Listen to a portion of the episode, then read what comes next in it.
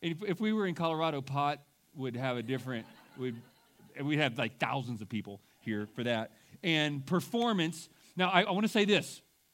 Um, you might be thinking about a talent show before. I think we have Danny Thompson either to thank or blame for the idea. Um, but we've done this once before, and I want to be, I'm serious. If you have any sort of talent whatsoever, right? If you're like, I sing opera, perfect. If you would say, I can do a hula hoop while juggling flaming things, perfect. It, regardless of what the talent might be, I'm telling you, we want you to come and be part of this talent show. And we're going to have um, our own, um, what's the, uh, Liberty's Got Talent is what we're going to call it. And who's the guy with America's Got Talent? Is it Simon, the guy that's kind of like, he just says, like, no, you're terrible, go home, right? Will Perkins is going to be our very own Simon. He's going to MC this thing, right? And if you can impress him, then you win. That's all, all there is to it. Um, we did do this once before. Uh, it was a lot of fun. Um, I didn't know Matt played the harmonica until that evening. Um, and so uh, there's all sorts of things that you don't know that your friends in this very room can do until you come and witness it here firsthand. There will be no uh, video uh, recording allowed that evening, and so you can come and I'm being very serious. We do want you to uh, think of something um, that uh, that you could uh, participate in here together on that evening. It's a lot of fun. Okay. 1 Corinthians chapter 7. I'm going to read verses 17 through 24. Only let each person lead the life that the Lord has assigned to him and to which God has called him. This is my rule in all the churches. As I read through this, let me uh, ask you to notice how many times Paul is going to talk about called and calling. Okay, that word is used uh, or a derivative of that word is used 10 times. In fact, I, th- this excites me, so I want to point it out here. At the end of verse 17, this is my rule in all the churches. The word for churches, ecclesia, is called ones, called out ones. Okay, so now let me start over. Look for the word called. Only let each person lead the life that the Lord has assigned to him and to which God has called him. This is my rule in all of the assemblies of the called out ones. Was anyone at the time of his call already circumcised? Let him not seek to remove the marks of circumcision. Yes, there was an actual surgical procedure that could be done that some were utilizing. Was anyone at the time of his call uncircumcised? Let him not seek circumcision. For neither circumcision counts for anything nor uncircumcision, but keeping the commandments of God. And each of you should remain in the condition in which he was called. Were you a slave when called? Do not be concerned about it. But if you can gain your freedom, avail yourself of the opportunity. For he who was called in the Lord as a slave is a freed man in the Lord. Likewise, he who was free when called is a slave of Christ. You were bought with a price. That, that theme is being repeated throughout 1 Corinthians. You were bought with a price. Do not become slaves of men. So, brothers and sisters, in whatever condition each was called, there let him remain with God. Father, please help us to understand the truths from your word, from this passage here together this morning. We pray these things in Christ's name. Amen. This morning we're going to talk about living your calling. Living your calling from 1 Corinthians chapter 7. If I were to ask you the simple question, who are you? How would you answer that question? Who are you? Who are you? There's a lot of different ways that we might begin to answer that question. Many of us would begin by describing what we do right? We'd start with kind of our occupation. Well, I'm, I'm a pastor and I'm 45, and these are the things that I do. Where we're from, or what our family is like, that sort of thing. But there's also another way to answer that question that really focuses in on our spiritual identity. who, who we are in Christ. And some of you, if you were asked that question, you might even begin with an answer similar to something like that, right? You'd say, Well, I'm a, I'm a follower of Jesus Christ. But I don't know that very many of us would start by describing ourselves with the words, I'm a slave. I'm a, I'm a slave. I'm actually a slave. I'm a slave to a master. I'm a slave to Jesus Christ. This, in this passage, is, is part of what Paul is reminding these Corinthian believers that you can remain in the position that you are because ultimately you are you're a slave you're a slave of christ here's the main point this morning and then we're going to unpack it as we go and the main point I try to come up with just really simple, really easily remem- memorable um, main points because I think that's, that's what God does with His Word is He gives us easy, simple, memorable things. And this morning's, I struggled to come up with something that I thought uh, was as simple. I wish this was maybe a little clearer, a little simpler. But I do believe this gets across the point of the, this passage this morning. You have been called to obedient contentment in Christ. You have been called to obedient contentment in Christ. And you might read that or hear me say that and go, yeah, religious word, religious word, religious word, religious word. Yeah, yeah, right. Of course, we know that, right? Why are we here this morning? Well, let's walk through this together and see if God has something here for us. I think He does. I think it's important also to remember the context of this passage. We, we don't ever want to take a verse of Scripture and pull it out of where it's found in the Bible and just make it say whatever we want it to say. These Corinthians believers, we've been, we've been learning about them for weeks now, several months now.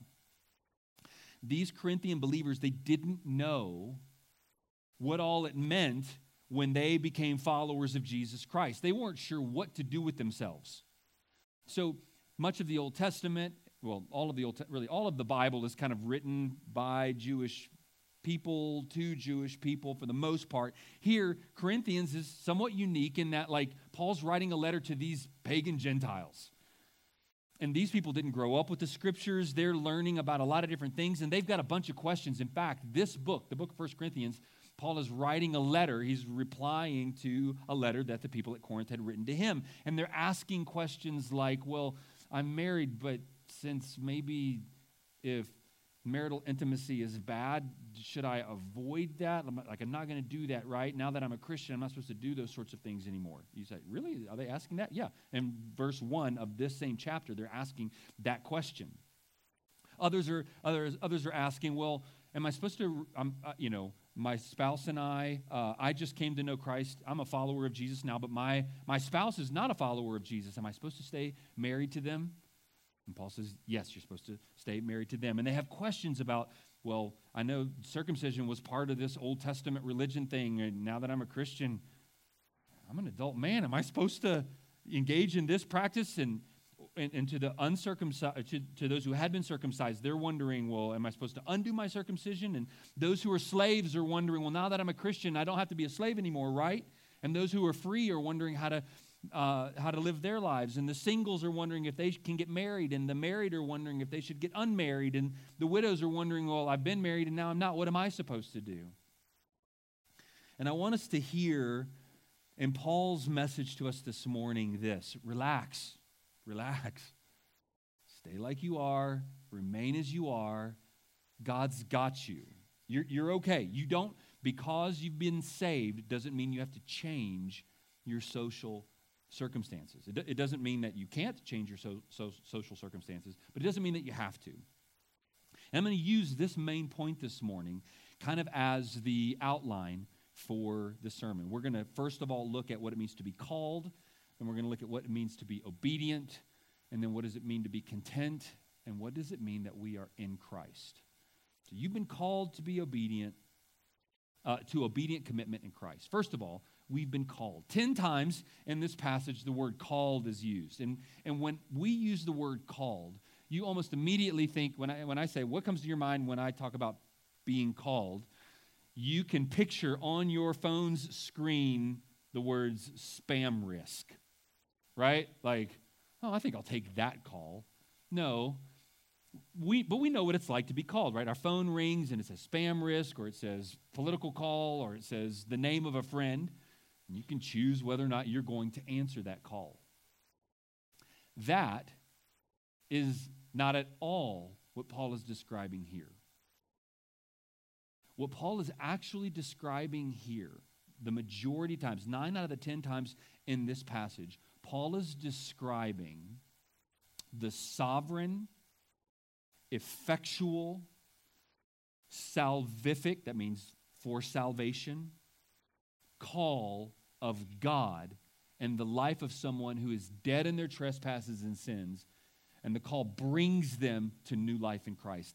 That's the call that Paul is referring to over and over in this passage. This call is not like the phone call you get on your telephone that you can choose to take or not. This call is like the call that Jesus gives to Lazarus when Lazarus is in the tomb and he's dead, and people are saying, He's been in there a few days, he's going to be stinky. Don't, you know, what are you? And, and Jesus says, Lazarus, come out. And dead Lazarus comes back to life and comes out the spiritual call of God in the life of an unbeliever, bringing them to become a believer, is that kind of call. And, and this isn't the first place it's been named here in, in, uh, in these verses. If, if you'll remember back in chapter 1, verse 9, it says this God is faithful, by whom you were called into the fellowship of his Son, Jesus Christ our Lord. In that same chapter, verse 23, we preach Christ crucified, a stumbling block to the Jews, and folly to the Gentiles. Well, so, so how does anybody get saved? Verse 24.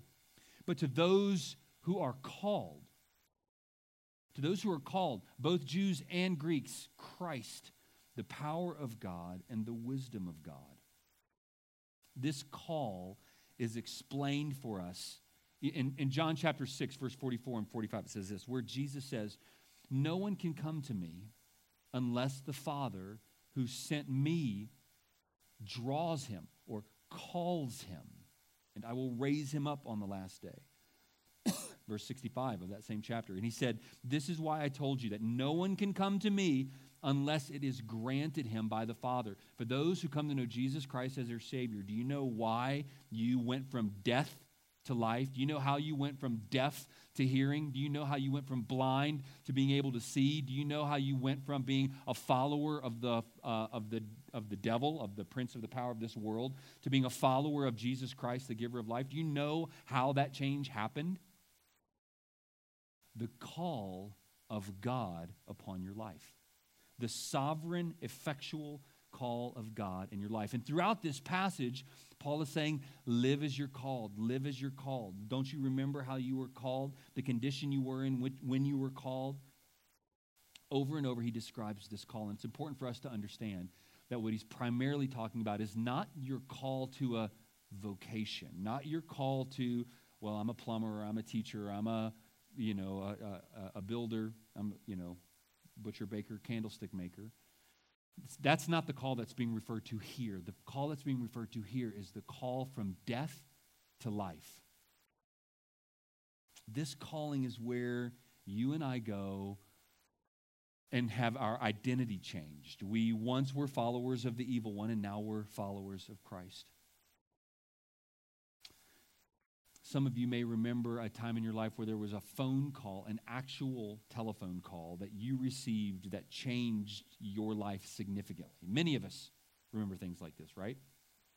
A phone call that you received where you found out that someone that you love had passed away a phone call that you received that told you that you got the job that you were desperately hoping that you would get or you got the contract that you hoped that you would get. Like but the, a phone call that literally changed your life from that day forward. And for those who are called by god that's a call that changes our life from that day forward. And so while this passage isn't primarily about how to know what vocation what work god wants you to be in this passage is knowing uh, it is about knowing that your your fundamental identity is that you've been called by God and changed by God. And you've been called we've been called, the Corinthians have been called to a specific thing. Look at verses 18 and 19. Paul goes into this discussion here for a moment about circumcision, which seems really weird to us, right? What does this have to do with anything? Was anyone at the time of his call already circumcised? Okay, again, you can equate call with being saved. Was anyone at the time of his salvation already circumcised? Let him not seek to remove the marks of circumcision. Was anyone at the time of his call uncircumcised? Let him not seek circumcision. For neither circumcision counts for anything nor uncircumcision. Those things aren't what matters. This, this right, this um, tradition that was part of being distinctly part of God's people for the Jewish nation. In Christ, all these laws have been fulfilled. This is not, this is no longer part of marking oneself as a follower of Christ, as a follower of God. And so Paul is saying, look, this isn't part of how we identify. This isn't what it means to be a follower of Christ now. This isn't what matters. But he doesn't just leave them with, don't do that anymore. That's not what matters. He actually says, here is what matters. What matters, into verse 19, is keeping the commands of God. Obeying God with your life is what matters. The Corinthian believers were just like us. They're just like us. They wanted to know okay, what do I have to do? What, are, what, give me the list. What are the things? What are the changes that I'm supposed to bring into my life in order to be a good, a good Christian? I want, to, I want things that I can kind of add on or take off. I want a, my list of good boy and good girl things in order for me to know whether or not I'm actually pleasing to God. And, and here, they're being told, listen, what you were before you're saved, that's, that's not what identifies you now. That's not what Christ has called you to.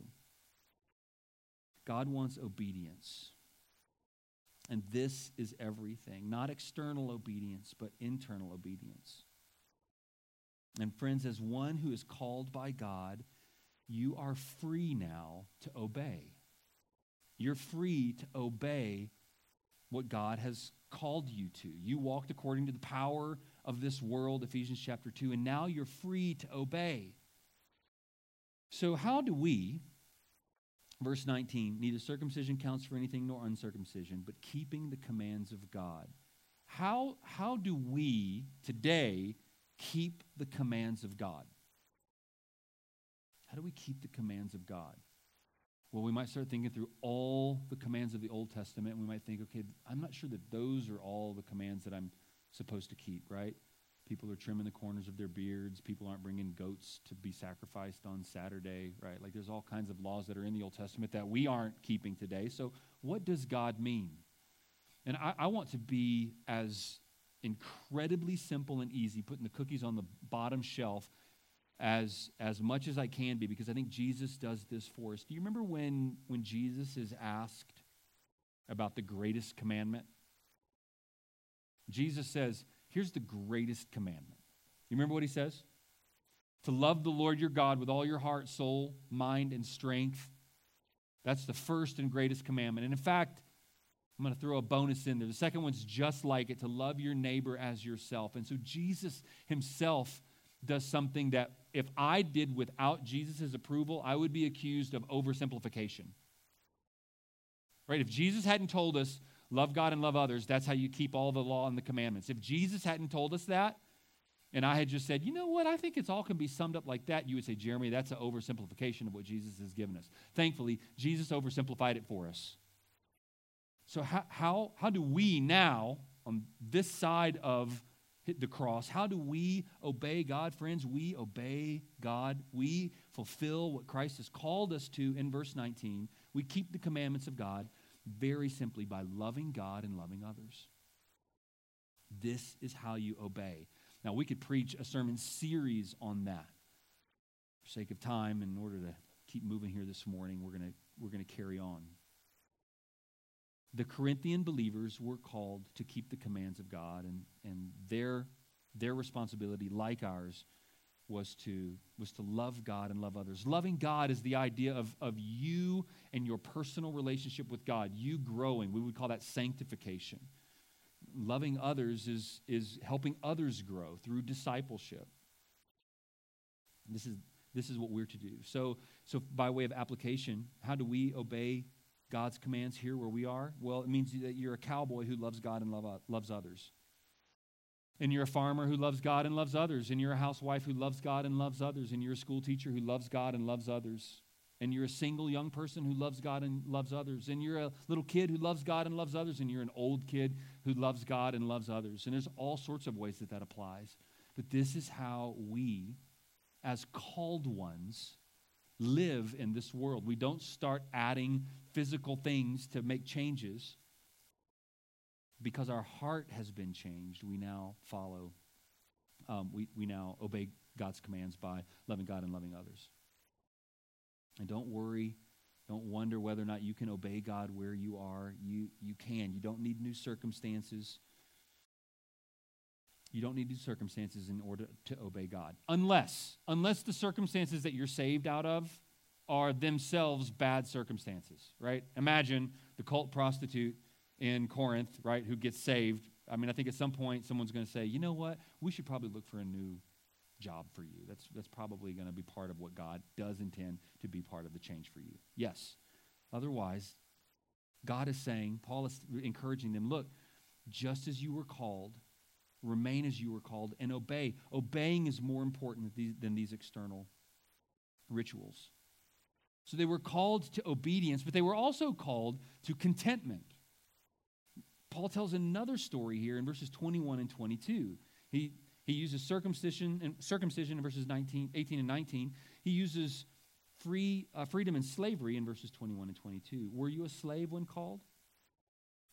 Then do not be concerned about it. But if you can gain your freedom, avail yourself of the opportunity. For he who was called in the Lord as a slave is a freedman of the Lord. Likewise, he who was free when called is a slave. What, what is Paul getting at here? Slaves are encouraged because they've been set free in Christ. Free men are humbled because they're told, hey, listen, you're, you're actually a slave in Christ. We can, we can hear the words, remain as you are. Let me, let me show you something that I think is kind of cool in this passage. Verse 17, verse 20, and verse 24 all are saying the same thing. Verse 17, 20, and 24 are where Paul is saying, Remain as you've been called, remain as you've been called, remain as you've been called. Verses 18 and 19 are verses about circumcision. Verses 20 and 22 are verses about, um, about slavery. Verses 21 through 23, rather, are verses about slavery. But, but three times, it's like Paul, as he's walking them through, he reiterates three different times. In verse 17, at the beginning, in the middle, and at the end, remain as you're called, remain as you're called, remain. This, even this little passage has a structure to it. One, one pastor described it like a Big Mac, right? The three slices of bread are the verse 17, verse 20, and verse 24. Here's the, here's the commands, and in between those three slices of bread are two, two separate illustrations explaining what this might look like. Some of you are like, Big Mac, I don't even know uh, I have no idea what you're talking about. If that illustration didn't help you at all, I'm sorry. Remain as you are. Now he's telling the story about slavery. The context here, remember, we, we're, we're in a world, Corinth was a place where there were slaves and there were free men.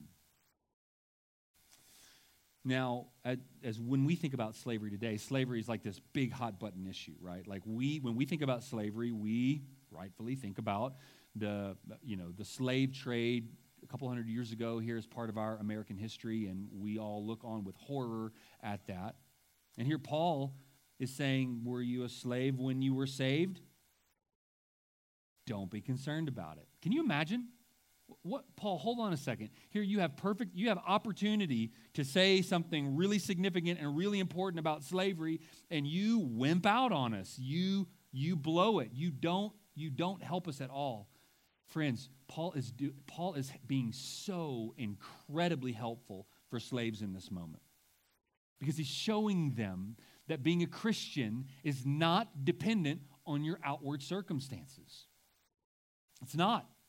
You can be a wonderfully passionate Christian who has all the joys of Christ on them and in them, regardless of your circumstances. Now, I will say this the slavery of this era, there were horrible abuses like when we think of slavery, but there was also what we would know as indentured servitude. There were slaves who lived very well. There were educators, there were lawyers, there were doctors who were part of this indentured servitude, where they literally were slaves to another master, but they were well taken care of. And in fact, their families were able to survive because they had the, the benevolence of, of someone who was richer and stronger and wealthier, um, who, who owned them, who literally owned them and took care of them. And I've explained that in, in previous sermons in the past.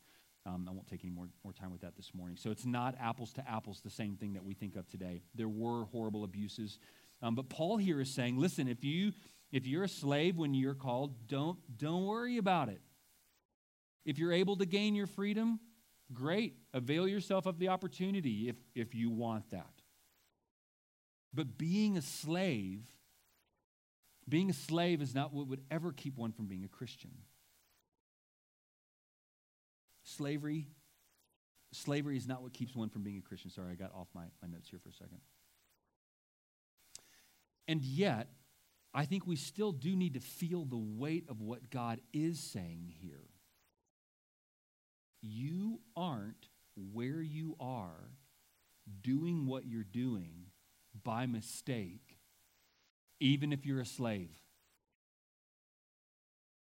You aren't where you are doing what you're doing, in the job you're in, in the town you're in, in the marriage you're in, you're not where you are by mistake. The language used in this passage is that it's your, it's your assignment.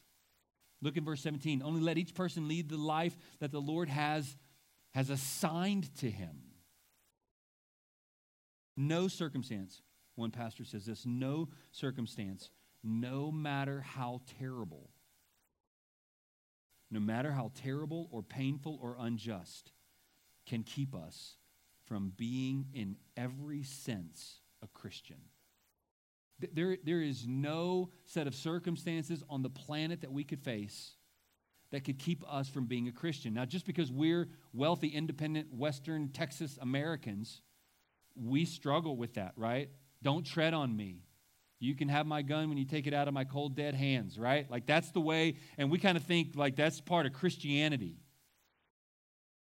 Well, I don't want you taking my guns away from me either. But did you know you can be a Christian without guns? You can be a, you can be a Christian. One pastor who I highly respect says this Christians can be Christians in a democracy or a dictatorship or even under anarchy. We can be Christians whether we're a man or a woman or a child, whether we're married or single, whether we're divorced or Jew, whether we're Gentile or slave or free. We can be Christians in Russia or the United States, in Cuba or China, in France or Japan. Whatever we are and wherever we are, we can be Christians. So just because God has changed you spiritually does not mean that He will change your circumstances. Again, think about the history of humanity. Think about the history of Christianity throughout the ages. There, there have been so many people who have lived in horrible conditions or oppressive conditions under horrible governments or in the most extreme of po- poverty who lived glorious Christian lives. If you're a slave when you're called, don't be concerned about it. I'm afraid many people think that in order to really, in order to really live for Christ, I, I, have to, I have to be something different than I am now. Okay, I'm getting really serious about wanting to serve Christ, so that means I have to be a missionary or worse, a pastor. That's the, I mean, like, that's what people, when they really get called and they really get saved and they're really going to live for Jesus, then you got to do something. Oh, man, I, I don't know if I love Jesus that much. No, friends, listen. God, God was calling people in Corinth, and you know who he was calling? He was calling some free men and women, he was calling some slaves, he was calling some divorced people. He was calling some people that were married. He was calling some single people. And he was calling all of those different kinds of people, some Gentiles, some Hebrews. He was calling all those different kinds of people on purpose. He didn't just go and find a bunch of white dudes and say, I'm going to make you guys Christians and this is where it's going to, this is, this is it, right? Go get a bunch of guns and move to Texas, right? Sounds appealing to many of us. That is not, oh man, that is not Christianity. Thankfully, I think you can do those things and still be a Christian. I, am a white dude with guns in Texas, so, uh, you know, it's no surprise. You, you're supposed to be obedient and content where you are. Obedient and content where you are. Again, okay, with some of these thoughts in our heads, let's just, let me just read verses 17, 20, and 24. Only let each person lead the life that the Lord has assigned to him. How do you know what the Lord has assigned you? What, what are you doing right now? That, there you go. That's how you know. And to which God has called him. This, this is my rule in all of the churches. What he's saying is, I teach this everywhere. This isn't like just for the Corinthians, this is for everybody. Each of you should remain in the condition in which he was called. So, brothers, in whatever condition each was called, let him remain with God. Now, this doesn't prohibit changing jobs, right? Obviously, slaves, you can get your freedom, grab your freedom. It, it, it does prohibit changing jobs or assuming that I have to do something radically different because I've been called by God. Remain as you are, remain content. So you're to remain as you're called and be obedient. You're to remain as you're called and be content. And remember that all of this is because you're in Christ. This brings me to point number four in Christ. You are a bondservant of Christ. You've been bought with a price. Look at verse 23. You were bought with a price. You were bought with a price. There, uh, yesterday I spent a dollar thirty-nine buying a package of candy for my son, Abraham. He ate the candy, threw the wrapper on the floor of my truck, and that was it. Oh, he picked it up.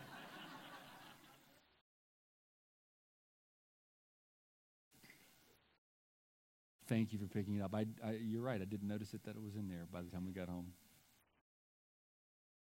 That was that was worth coming this morning. I, I didn't pay much for it. It got eaten. I don't care. Like, that's a price. That candy was bought with a price, but who cares? There, there are other things that I've paid more money for, right? I, I constantly use Angie's wedding ring as an example, right? Like, to that point in my life, that was the most expensive single item I'd ever purchased, right? And now that, that, was, that was bought with a price, and that was significantly more valuable. That was far more important than the candy that I bought yesterday, right? I spent very little money on the candy yesterday. I spent a lot of money on the wedding ring. It was bought with a price. Friends, when, when you are brought into the family of God, there was a price paid for you, a price of infinite value, right? There's, there's nothing, um, when we were in England this, uh, this last summer, we saw the crown jewels of England and uh, there was a there was a, um, a tour guide talking about them at one point, and he said something to the effect of, "They're truly priceless. They're like they're not for sale. We would like no one could ever bring enough money and say, hey, I'd like to buy the crown jewels of England. Like they're they're at that level. They're priceless." He said, "But I think." Like maybe they're valued at six billion or eight billion. I forget, or maybe he said sixty billion. It was some like ridiculous, ridiculous number, right? And we actually got to see them, and they are incredible, right? But, but all of that can still have a financial value, a monetary value kind of uh, given to it, ascribed to it. But, but the Bible describes us as bought with the very blood of Jesus Christ. It demanded the life of our Savior, Jesus Christ, being given and Him bearing the wrath of God against sin to make those of us who deserve to receive that wrath, to make us acceptable in His sight, to bring us back to God. So, so to, to read a phrase, you were bought with a price, I mean, many of us who have been Christians our whole lives, we read a phrase like that, and it's, it, it doesn't, it doesn't, uh, it doesn't uh, what's the, like rumble with significance. When we read that phrase, like there's not a pause, Selah moment for us, but there should be. You've been bought with a price. You, you actually belong to someone else. I feel like I mention this this often, this, this idea of, of you belonging to someone else. First of all, I think one of the reasons I mention it often is because it's in the Bible a lot, right? It's in 1 Corinthians a lot. You don't belong to you. You don't belong to you. You aren't in charge of you. Now, you think that you're in charge of you. You think you're, you act like you're in charge of you. You act like you're in charge of other people. But you aren't in charge of you. You are not the ultimate authority in your life. You have been purchased, you're bought with a price. And whether you are or aren't a slave of man, you are a slave to God. And this, this idea that you don't belong to you, that you belong to Christ, it needs to confront you. If you don't feel a little bit like, I don't like it when Jeremy says that, then I'm not saying it right or you're not hearing it right. Like when I say you're not in charge of you, there should be a part of you that goes, I don't like that. I don't like what he's saying right there. Because the gospel does confront that impulse. See, what, what, what many people in this Western styled American Christianity that we can't help but have grown up in, most of us, not all of us, but most of us, what, what we do is we've added, we've added a little bit of Jesus to our lives because it makes good business sense to do so.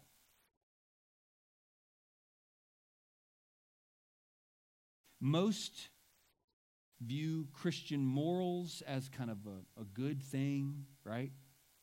Christians are conservative politically, and you know, it'd be nice to go to heaven instead of hell when all of this is over. And so, you know what?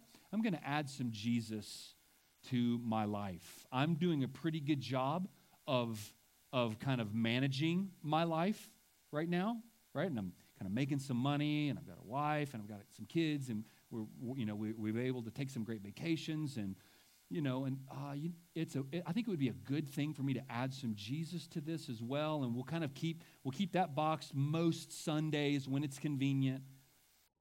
And I'm not pointing fingers at anyone in here. You're here this morning, okay? So, so if you know someone who's not here this morning, let's think about them for a second. No, I'm kidding. I'm kidding. No. You may need to think about you this morning. That's that's not Christianity. Because who's wearing the crown? Who's the king of that scenario? You are. You're still on the throne. You're still the boss. You're still the wise guy, the smart one, the powerful one making the decisions. And you've added a little bit of Jesus.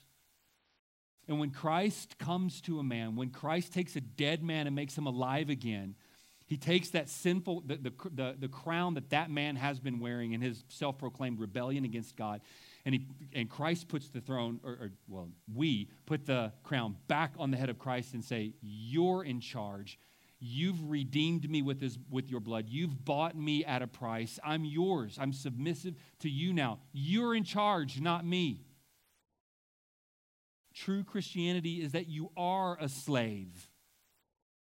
True Christianity is that you are a slave. Listen, to the best master in the universe.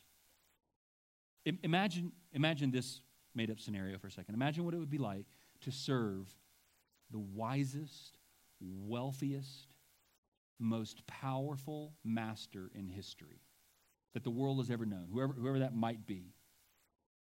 You get to be the servant of the wisest, wealthiest, most powerful master in history. But it's not just that you get to serve him, but you actually now, you've served him, you actually have you have relationship with him. You have relationship with him, and he loves you.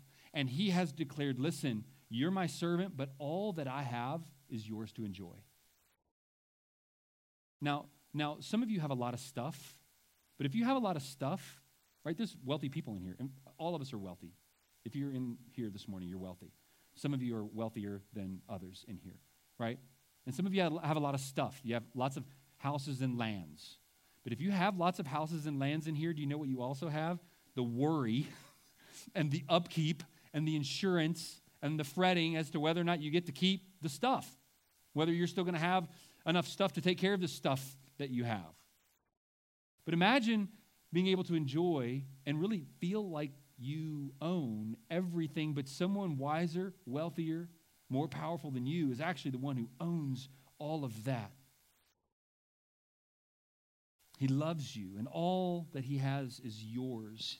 His work for you, His work for you sometimes isn't easy, but it's backed by all of His resources, all of His wisdom, all of His money, all of His power are at your disposal. He brings them to you. Your future is absolutely certain because you've actually even been adopted into this master's family. It's humbling to be a slave. But when this master is the God of the universe, it's a glorious thing to be a slave. So, who, who you are in Christ, you've been, you've been bought with a price. Do not become slaves of men. So, brothers, in whatever condition each was called, let him remain. Is that how the verse ends? Look in verse 24. Brothers, in whatever condition each was called, there let him remain. Is that the end of the verse? No, no, that's not, that's not the end of the verse. Let him remain with God. Let him remain with God. Friends, you can be obedient and content in the assignment that God has for you with God. Remain as you are in Him. You can be obedient and content with Him, regardless of your vocation. And I was inclined, I was tempted to talk about vocation in this sermon. I've even got some notes in here about vocation and how to choose vocation. I'm going to save those for a different time. Remain as you are in Him. Let me give you four points of application for conclusion here this morning. We're almost done. I listened to an old sermon from back in the 80s, and one pastor that I was using to study helped me with these four points of application. Number one, from this passage God is more concerned with the way you do your job now than whether you get a new job or what your job is. God does care about what job you have. God does care about whether or not you're going to get another job. It is okay. I mean, that's going to be point number two here in a second, or point number three. It's okay for you to find a different job. But listen, more important than what job you're in or what job you're pursuing is how you're doing your work now. Are you, and by that I mean, are you obedient and are you content? If you're not obedient now, you won't be obedient in a different job. And if you're not content now, you won't be content in a different job. I promise. I've been there and done that. There are p- other people in here who will affirm that truth, right? They've been poor, they've been rich, they've been everything in between. Obedience to God is not dependent on one's circumstances. Contentment in the Lord is not dependent on one's circumstances.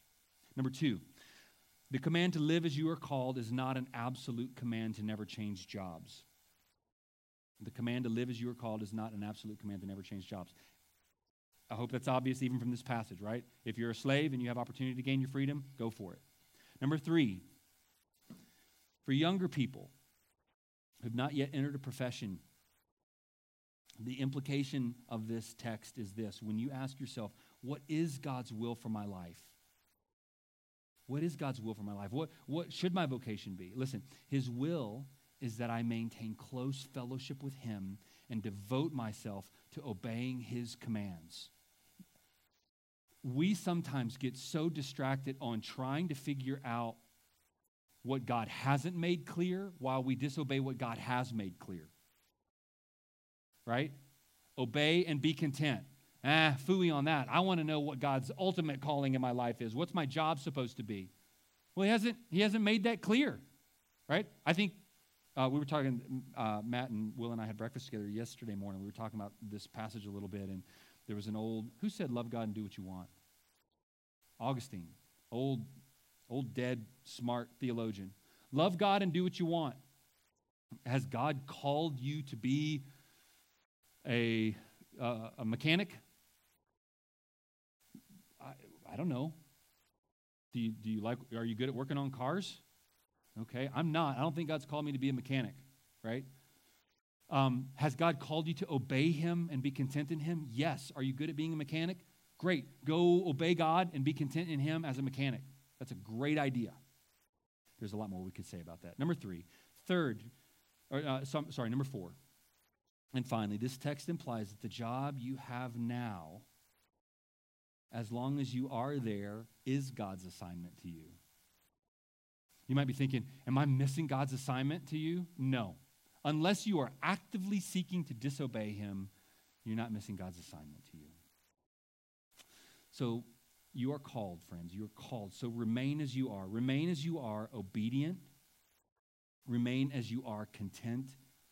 And remain as you are in Him. And if He has a new assignment for you, He will make that clear to you. Let's close in prayer, then we'll sing a song together. Father, thank you for helping us know that our obedience and contentment are not dependent on our life circumstances. That just because we have become a Christian, we don't have to change occupations, that we can be farmers and teachers and lawyers and dentists and high school students and elementary school students without changing our circumstances and be perfectly in your will for our lives and, and fulfilling your calling in our lives. Father, if there's someone here this morning who is hearing call, your call in their lives, but they've never yet put their faith and trust in you, God, I pray that today would be the day of their salvation. Father, as we conclude this service this morning, I pray that we would be thankful that we get to be slaves to the greatest master in the universe. We pray these things in your Son's name, Jesus. Amen. Let's stand and we'll sing together.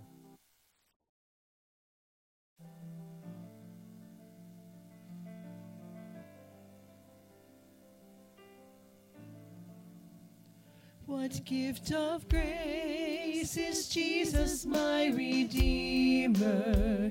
There is no more for heaven now to give. joy, my righteousness and freedom, my steadfast love, my deep and boundless peace. To this I hold my heart.